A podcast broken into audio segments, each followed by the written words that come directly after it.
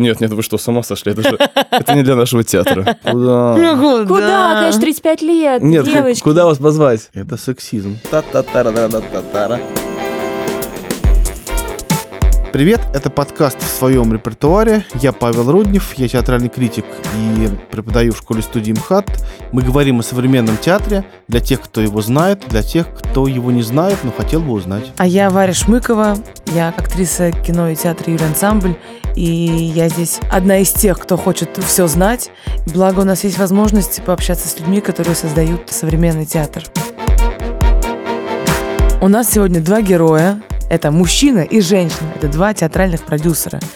Один для меня славится своей изобретательностью и актуальностью, а другая Перед каждым подкастом я с ней советуюсь по поводу всех героев, которые к нам приходят. И сегодня будем говорить о теневой стороне театра, о театральном менеджменте. В общем, сегодня у нас в гостях Евгения Петровская, продюсер, театральный менеджер, сооснователь театральной компании «Второе действие». Женя выпускала спектакли в мастерской Брусникина, «Канармию», «Бесов», это тоже я, «Девушки в любви», и продюсировала спектакль «Родина» Андрея Стадникова, с которым они вместе взяли «Золотую маску». И сейчас она пиар-директор театра «Июль ансамбль». Второй наш гость Федор Елютин, руководитель, видимо, самого известного частного театра в Москве. Компания «Импресарио» занимается различными иммерсивными партиципаторными проектами, часто виртуальными. И это продюсер, или как он себя называет, импресарио, э, который известен спектаклями Remote Moscow, Cargo Moscow, Кандидат, I Don't Want to See This и многих других. Первый вопрос. Как можно хотеть стать театральным продюсером? С чего все начинается? Процитирую своего папу, который, в свою очередь, цитировал Карл Маркс. Он сказал так, что в жизни человека самым важным является выбор профессии. Но и то происходит по воле случая. Я стал театральным менеджером по воле случая. Я в какой-то момент оказался на постановке по названием «Копы в огне», шла на, в театре на Страстном. Я тогда работал в творческом объединении «Газгольдер». А что делали? Я организовывал там всякие Вау. концерты Васины в те времена. Мы всей командой пришли. Ребята сказали, приходи, какой-то спектакль, хип-хопер, что-то такое модное. Мы... Я ничего про это не знал. Я сел в зал, свет выключился, я вот на полтора часа просто улетел на Луну, и у меня просто вообще поменялось представление о том, что вообще в театре такое может быть. Потому что для меня театр это было, я не знаю, там, Хазанов, что-нибудь там, не знаю, Юно на Авосе, ну и там, не знаю, и Большой театр с балетом.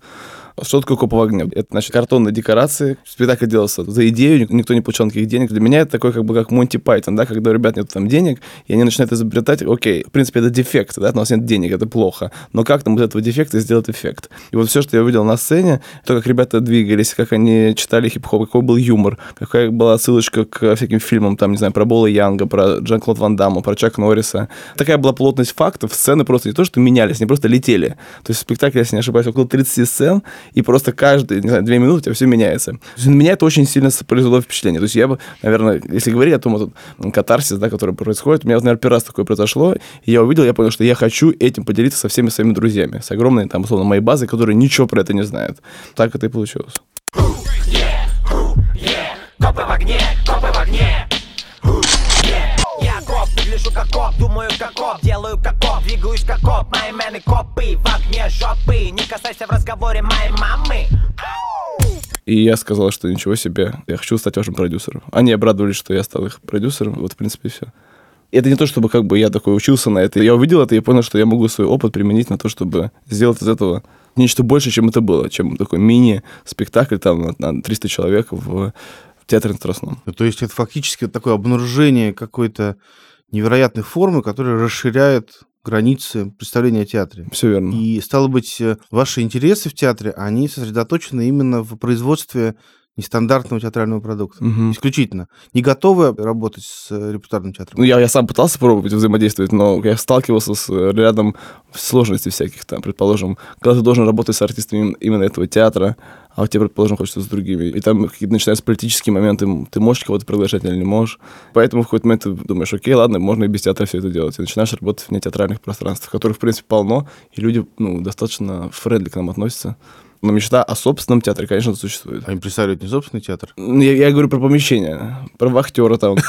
Когда возникает вахтер, сразу возникает вот то, о чем идет речь. Вот поиск компромисса, политические запреты. Хочется уже самому эти запреты создавать. Ах, вот оно что. Друзья, в смысле? Конечно же. Тебе я хочу сидеть вот такой за столом, чтобы приходили. Я говорю, нет, нет, вы что, с ума сошли? Это же это не для нашего театра. Ну вы что, посмотрите нашу афишу, вы наши артисты. Нет, ну просто хочется реально обжить какое-то место, потому что мы все время как бродячий цирк. Да, то есть мы приходим, налажим там гримерки, все выстроили, люди к нам находились, все здорово, они знают, они начинают советовать, бац, закрылись. Я просто мечтала в театре работать. Вот как раз в таком, про который сказал Федор, репертуарный, с колоннами, вот это все. В начале нулевых я не знала, что может быть по-другому. Подумала, ну как зайти? Наверное, через образование. Куда можно пойти учиться? Заочно, в ГИТИС. Диплом я получила, но я забросила это дело, потому что я пошла работать в театр практика. Репертуарный театр, но где все было не так, как в больших репертуарных театрах. В общем, честно говоря, ничего хуже современного театрального продюсерского образования, мне кажется, нет. Что нужно поменять? Вот вы А, стали Педагогический деканом. состав, как Мгм. будто бы, не знаю, по-моему, на продюсерском факультете ГИТИСа вот с 2008 года ни один кадр не поменялся. Я знаю, что там появился, например, Митя Мозговой. Заместитель э, Александра Калягина, председателя СТД. Митя курирует э, все молодежные проекты СТД, который читает предмет под названием «Этика деловой переписки».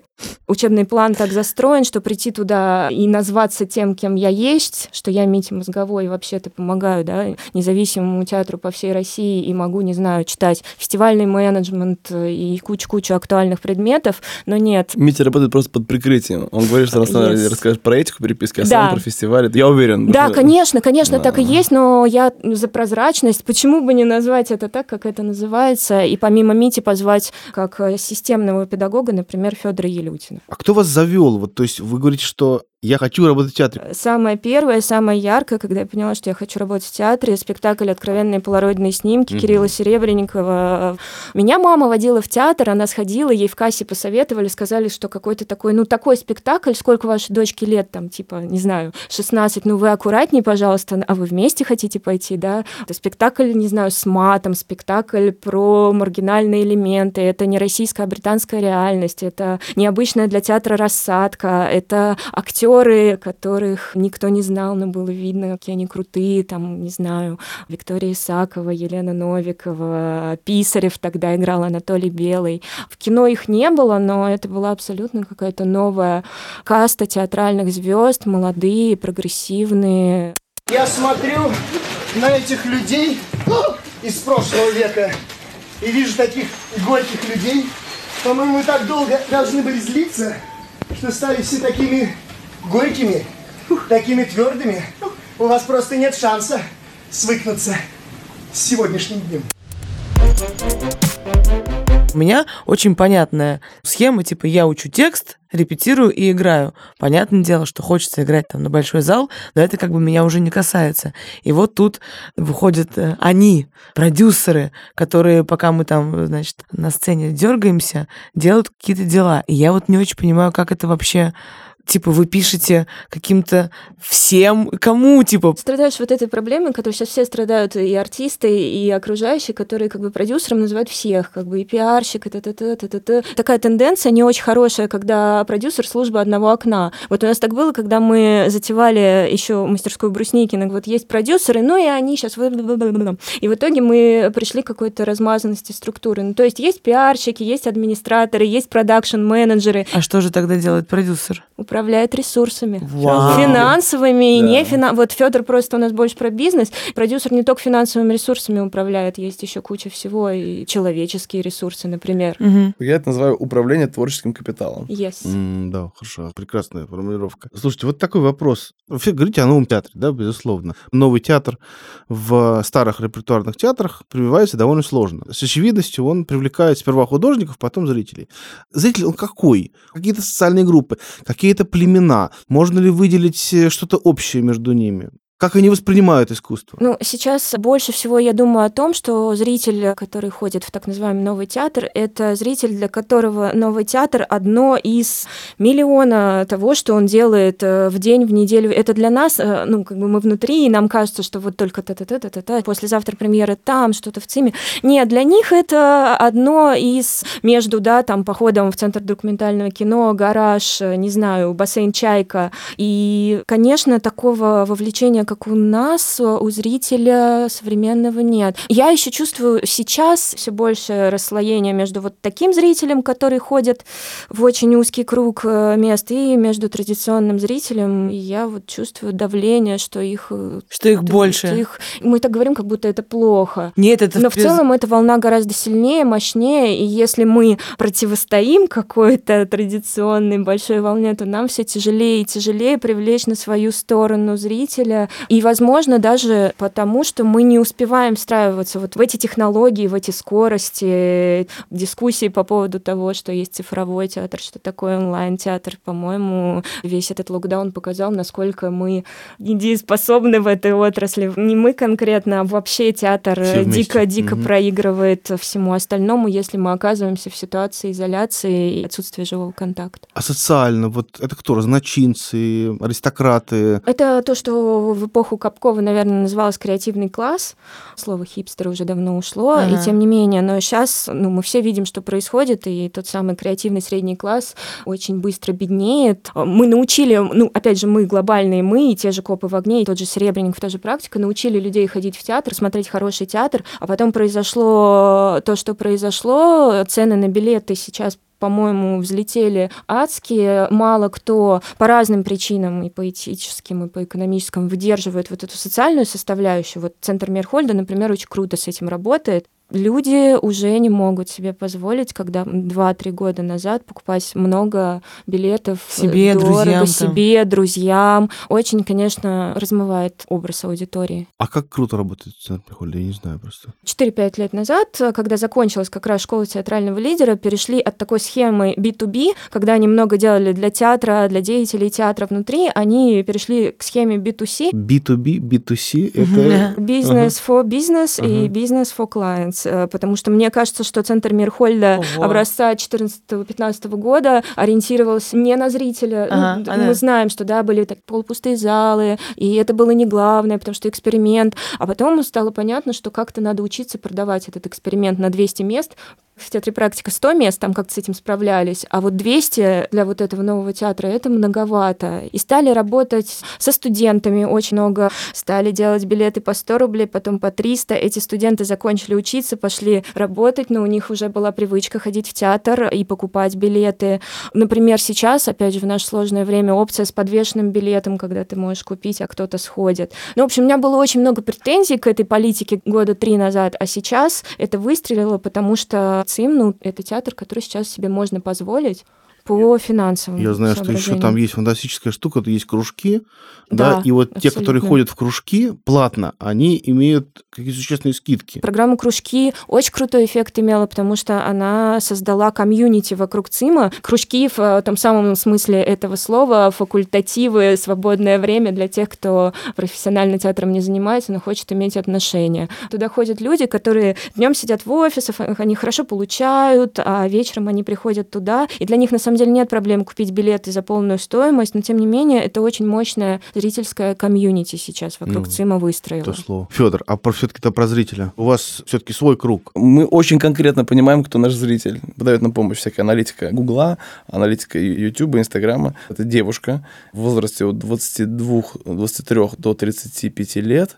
Получает она в районе 100 тысяч рублей. Это не мы все. Это не мы все, получается, Федя, как так? Кто к нам приходит, мы их обслуживаем, а они к нам приходят, поэтому это нормально. Слушайте, такая ситуация. Чаще всего она не замужем, и эта аудитория, это ядро наше, это 75% аудитория. Понятно, что чаще всего чек покупателя это два билета. Но в любом случае, если ты идешь в театр, как правило, ты берешь два билета. Ты берешь свою маму, подругу. Они чаще ходят подругами, короче. Это очевидно, потому что женщины, ну, в принципе, больше открыты к какому-то прекрасному, к искусству, им это все больше интересно.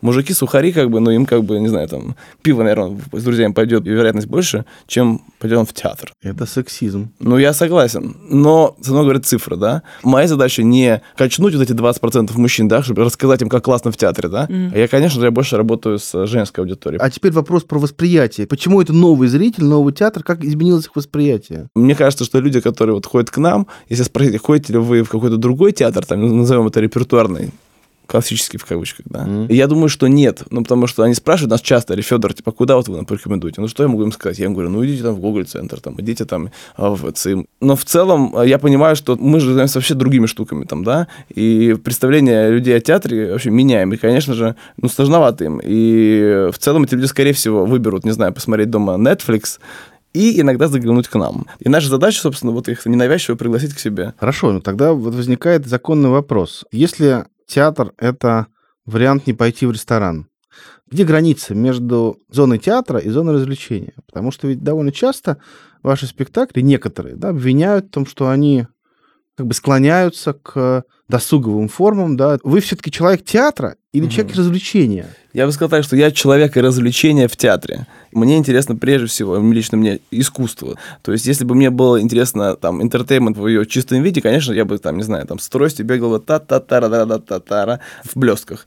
Нам надо продавать билеты. Нас не датирует государство. Ты должен всегда сделать такой продукт, который купит. Конечно же, продавать, там, скажем, супер экспериментальный театр, где, не знаю, там будет шум какой-нибудь, там человек голый на одной ноге стоит, дергается, и это будет там два часа длиться, и как бы, может, какой-то великий режиссер. Я просто такой не привезу. Хотя мне это, на самом деле, может со очень сильно сработать, я смогу кайфануть. Я регулярно езжу на фестивале, смотрю и вижу там, ну, разного качества спектаклей, и думаю, вау. Но я понимаю, что ну, для Москвы это не подойдет, и это не подойдет, и это не подойдет. А вот это сработает. Потому что я понимаю, как я могу назвать это, какой будет там пресс-релиз. То есть я понимаю, какой продукт моя аудитория, вот эти вот замечательные девчонки, могут принять, употребить и еще кого-то позвать на это. Поэтому я считаю, что я этот баланс соблюдаю. Что-то очень интересное, связанное с искусством, но в то же время какой-то момент э, может вас как-то и повеселить. У меня есть супер веселый спектакль, вот, не знаю, «Пой, танцуй», мы открыли mm. в парке Горького и в ВДНХ. Но чистый пузырь любви, все про радость, про любовь. Победа продюсерская в чем? Что в нужный момент, когда люди сидели по домам, и нельзя вообще было ничего делать, и люди только еле на улицу выбирались, осматриваясь, да, как эти самые котята. А мы им предлагали вот в парке на свежем воздухе как немножко подвигаться, и это получилось. То есть люди поют, танцуют, и все это происходит в сайт-специфичном парке, и мы обыгрываем то, что вокруг нас происходит. Мы назвали это иммерсивный мюзикл. Правильно, это ошибка. Что это такое? Как бы, да, у нас продюсер, собственно, спектакля Настя Кулаева, которая вот говорит, что это, это не мюзикл, да, мюзикл совершенно другая вещь. Это не иммерсивный. Я говорю, слушай, дорогая, это иммерсивный мюзикл. Она говорит, что да я не знаю, что это, но это он. Потому что, как бы, это будет так. Она говорит, в смысле? Я говорю, ну, потому что, то есть, ну, как бы, как режиссер, профессия самозванная. Ты назвался режиссером, говоришь, ты будешь стоять здесь, эта лампа будет работать. Все, и ты стал режиссером в этот момент. Так иммерсивный мюзикл, мне так кажется. Он возникает тогда, когда ты говоришь, мне кажется, что вот то, что мы сделали, это иммерсивный мюзикл. И вот он так появляется. И аудитория такая, да, прикольно, это иммерсивный мюзикл. Вчера был иммерсивный мюзикл, это то, что надо. Это, наверное, 100% развлекательный формат. Можно назвать развлекательным спектакль Remote Moscow? Я не уверен. Но ей может там развлечься? Да. Можно там получить объект искусства? Да. Там про смерть тоже. Если там какие-то веселые моменты, тоже есть. Поэтому это баланс, и мне кажется, так и должно быть. То есть тебе должно быть просто интересно. Ну вот э, чем меня впечатлил спектакль «Ремонт Москва», идея очень простая. 50 человек собираются на кладбище, а надевают наушники и отправляются в путешествие по городу. В такое приключение длиной полтора часа. Речь идет только про город как про институцию. Место, где люди живут, проживают свою жизнь, опаздывают, умирают, влюбляются, едят. Ну, в общем, город как такой юнит. Это настолько простая, кажется, идея, что наушники, там, голос, который говорит, идите налево-направо, но это настолько классно э, сделано, и я просто понял, что, блин, здорово было бы этим всем поделиться с людьми. И, собственно, вот так мы с Женей Петровской познакомились. Женя возглавила пиар-службу вместе с э, Дашей Вернер, и мы-то, собственно, вот сколько мы... Вместе начинали. Очень крутой спектакль. Мой голос звучит странно. Я знаю, все это говорят. Еще не совершенна. Мой голос звучит немного искусственно. Простите.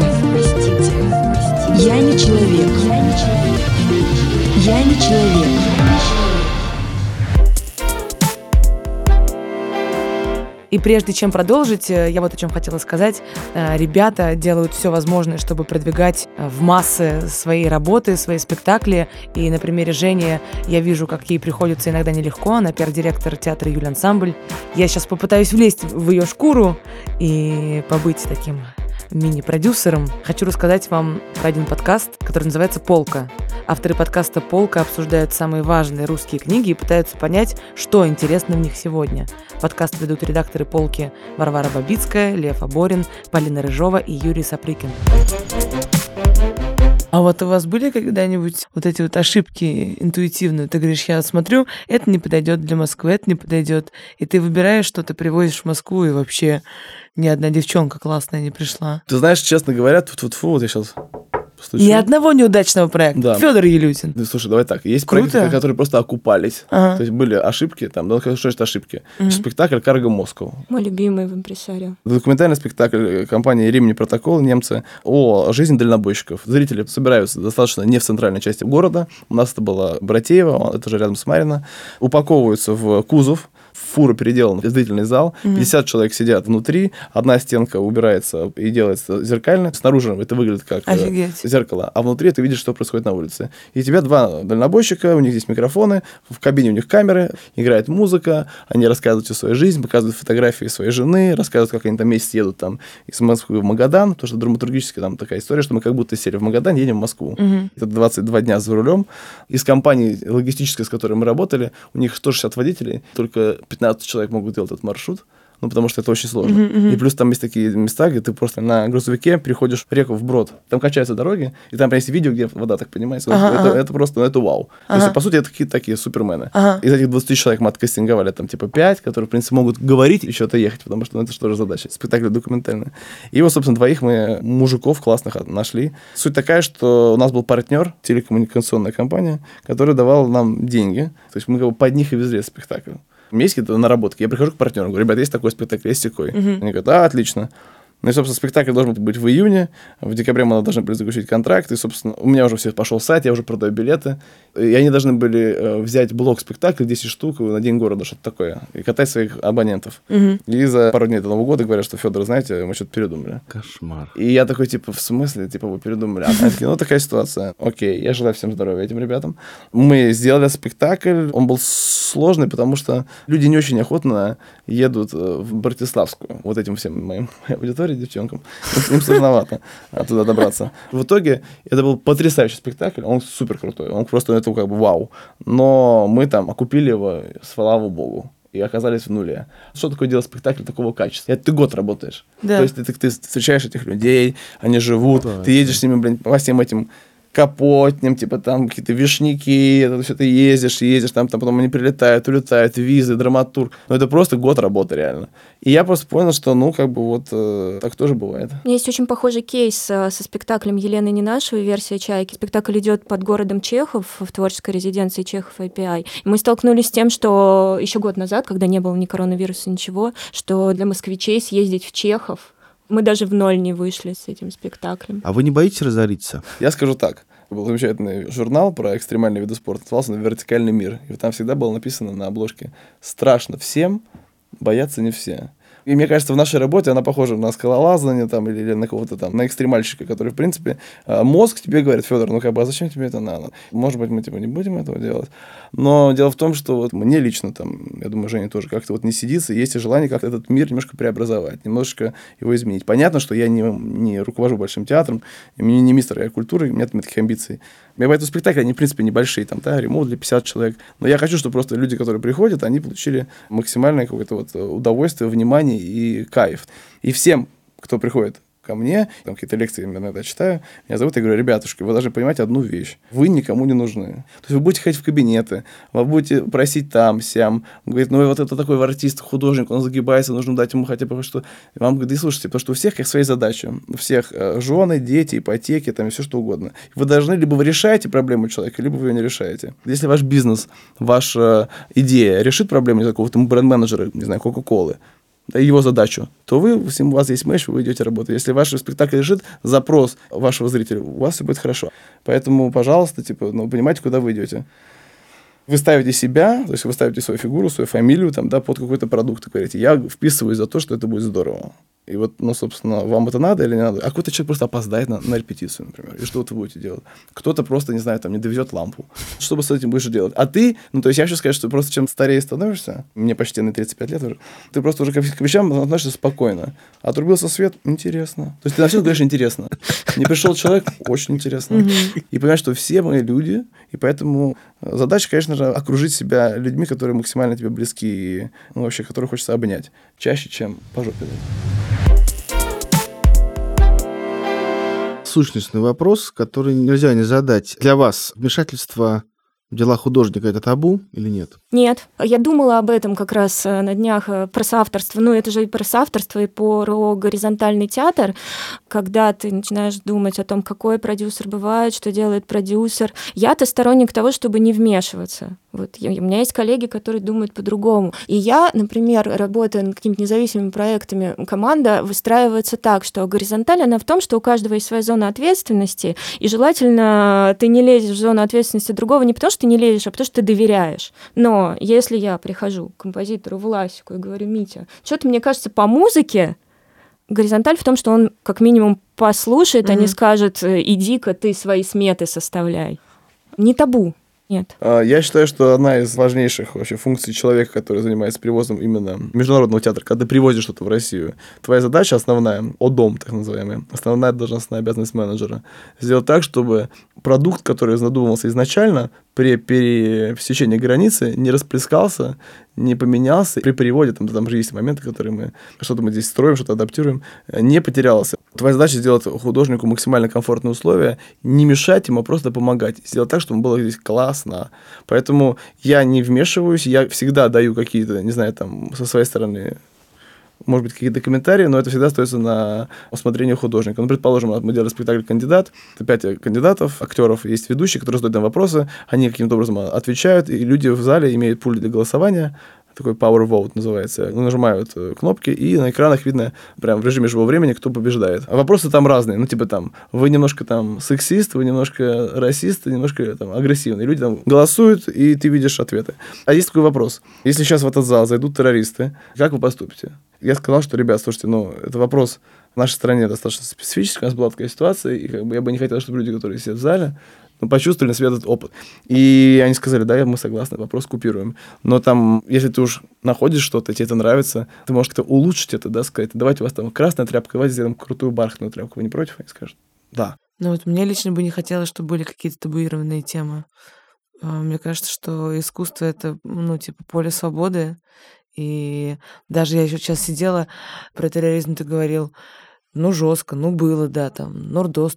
Но это правда, типа, и странно, я не хочу, чтобы мой зритель сейчас типа что? Оказался в какой-то неудобной ситуации, чтобы он сейчас что, испугался? Это уже испуг не про то, что ты как бы твой экзистенциональный испуг, а ты можешь, ну, реально... Да-да-да, это реальный испуг. Здесь, видишь, с тобой здесь не согласен. И бельгийцы со мной согласились. И, ну, собственно, ну, не только я, то есть там было обсуждение. То есть, ну, понятно. у нас были артисты и сказали, что, слушайте, ну, это как бы не очень. Ну, то есть просто потому, что ты не хочешь... Я не к тому, что театр должен говорить только хорошие вещи, как бы ласкать тебя. Нет, я вообще не... Я максимально против этого. И это вопрос не про табу, не про табуировать. Это вопрос просто про то, что это улучшает, или если, если это убрать, mm-hmm, ничего особо mm-hmm. не поменяется. Mm-hmm, ну вот ничего не поменяется. То есть как бы, острота этого спектакля не изменилась. Mm-hmm. Просто это ощущение немножко такого, а, ну она не, не знаю. Каково реноме России у западных продюсеров? Не было ли столкновения, связанного с э, недоверием? Я переводил некоторое количество пьес. И когда я общался с западными агентами, когда они знали, что я из России, у меня были большие проблемы потому что они обожглись на бесконечное а, нарушение авторских прав Правда? России. Бесконечное, да, и они не хотят... Связываться. Да, ну, как пример. Когда я увидел первый раз спектакль «Ремоут Авиньон» в Авиньоне на фестивале, я решил, конечно же, что надо такую штуку в Москву привезти. Ждал полгода, и где-то в феврале написал в Фейсбуке Штефану Кеге, режиссеру, Штефан, давай привезем это в Москву. На что он сказал, что это прекрасная идея, очаровательная, но в мае мы уже едем в БДТ, приезжай, познакомимся в Петербург. И, собственно, я приехал в Петербург. Я решил как-то удивить. Я снял ресторан такой, там называется он терраса на фоне Исаакиевского собора с таким видом. Мы сидим. Он говорит, Федор, а вы вообще что, типа, представляете? А я говорю, что вы знаете, я ничего не представляю. Они говорят, может, какой-то музей или, может, какую-то творческую единицу, там, фестиваль или какой-то, может быть, театр. Я говорю, нет, я индивидуальный предприниматель. У меня 6% от э, оборота, и вот э, большое желание вас привести. Мы прошли такого-то времени, когда мы все это уже сделали, обсуждали со Штефаном, потом говорит, знаешь, когда ты к нам пришел, мы подумали, что вообще какой-то старомодный итальянский мафиози, который называется типа импресариум, мы подумали, что ты просто какой-то сумасшедший. То есть я был первый человек за там, 15 лет компании, с кем они работали как с частным лицом. Как правило, их заказывают кураторы как я сказал, фестивалей, это музеев, Гёте-институт, Прогельвеция, ну, какие-то вот такие культурные институции, которые, это супер сейф, ребята. У них все это в евро, все как бы по счетам, план на 2-3 года вперед. И это все очень понятно. Все, что предложил я, это, конечно, было, ну, то есть, просто такая авантюра. И если бы не авантюризм Штефана, благодаря его смелости и открытости к диалогу, то есть он реально рискнул. Чего стоил его риск? То есть мы сыграли в Москве около тоже тысячи шоу. Никто в мире столько не играл. И получилось почему? Потому что когда это делает частный человек, когда это я трачу свои собственные деньги, тогда я замотивирован шевелиться собой. А когда нет, то, конечно же, фестиваль привозит это, там, билеты на сайт выложили, 20-30 шоу сыграли в Авиньоне, все sold out, извините, вы больше никогда в жизни не увидите ремоут Авиньон. Вы не увидите ни ремоут Париж, Лондон. Ну вот Петербург делал три года подряд. Ну, как бы сыграли не суммарно 90 шоу. Ну, там вот такая емкость рынка города Санкт-Петербург. У меня есть обратный кейс, когда я возила российский спектакль на международный фестиваль в Эдинбург. К слову о репутации России, как это все устроено.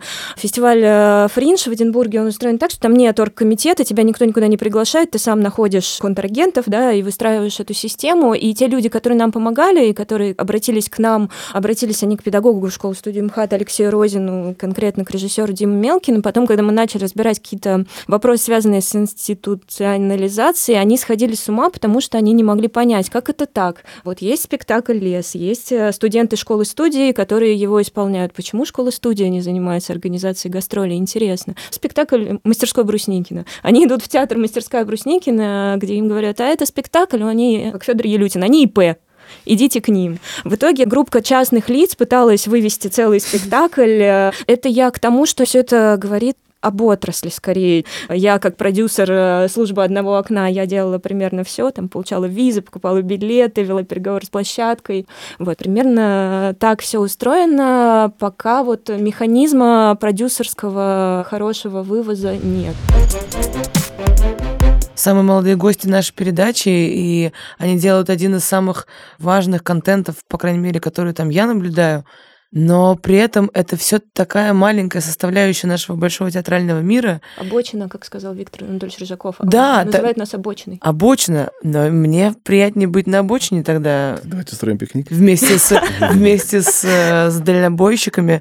Сколько будет жить этот репертуарный театр? Государственный, стационарный, дотационный. Не, я думаю, настанет тот момент, когда этот самый репертуарный театр обратится к нам, к маленьким независимым компаниям и спросят, ребята, а мы можем как-то с вами взаимодействовать? Потому что, честно говоря, я бы очень хотел, чтобы мне кто-то позвонил и спросил меня. Но дело в том, что занимаюсь 6 лет именно театральным продюсированием, не, не получив такого звонка, я могу сказать вам, фраза, что мы никому не нужны, она как бы подкреплена статистикой. Я сам регулярно хожу в театр. Я на самом деле дружу со всеми директорами всех театров замечательных. Пытаюсь как-то что-то вот с ними нащупать. Пока что, друзья, происходит тектонически сложно. Потому что, по сути, ты должен вписаться в жизнь другого какого-то коллектива, у которого есть свои правила, свои звезды, свои вообще уставы. Сюда ходи, в кепке не ходи. Это сложновато. Поэтому, конечно же, Виктор Жаков, который сейчас в современнике, там, да, то, что он проходит, дай бог сил ему. То, что там, не знаю, Кирилл Семенович все время, придя в Гоголь-центр, чего он натерпелся заниматься, Пиксимом и так далее. Но все люди, которые внедряются в какую-то уже имеющуюся структуру и там пытаются найти какой-то вот какой-то другой вообще порядок, это, конечно же, этим людям, ну, ура и супер. Но мне кажется, что лично у меня таких э, сил нету. И когда я имел разговоры с властимущими людьми на эту тему, я сказал, Федор, ну что ж вы думаете, мы вычистим поле, вы придете там типа с граблями? Ну, конечно же, нет. Поэтому просто будем всячески возможными способами, и таким тоже, говорить, что те, кто нас слушает, если вы представитель какой-то культурной институции, мы всегда открыты к коллаборациям и так далее. Спасибо. Спасибо вам. Спасибо. Спасибо. Всем пока. Это был подкаст в своем репертуаре. Мы его делаем совместно со студией «Либо-либо» и фондом Олега Дерипаска «Вольное дело». Меня зовут Павел Руднев. А меня Варя Шмыкова.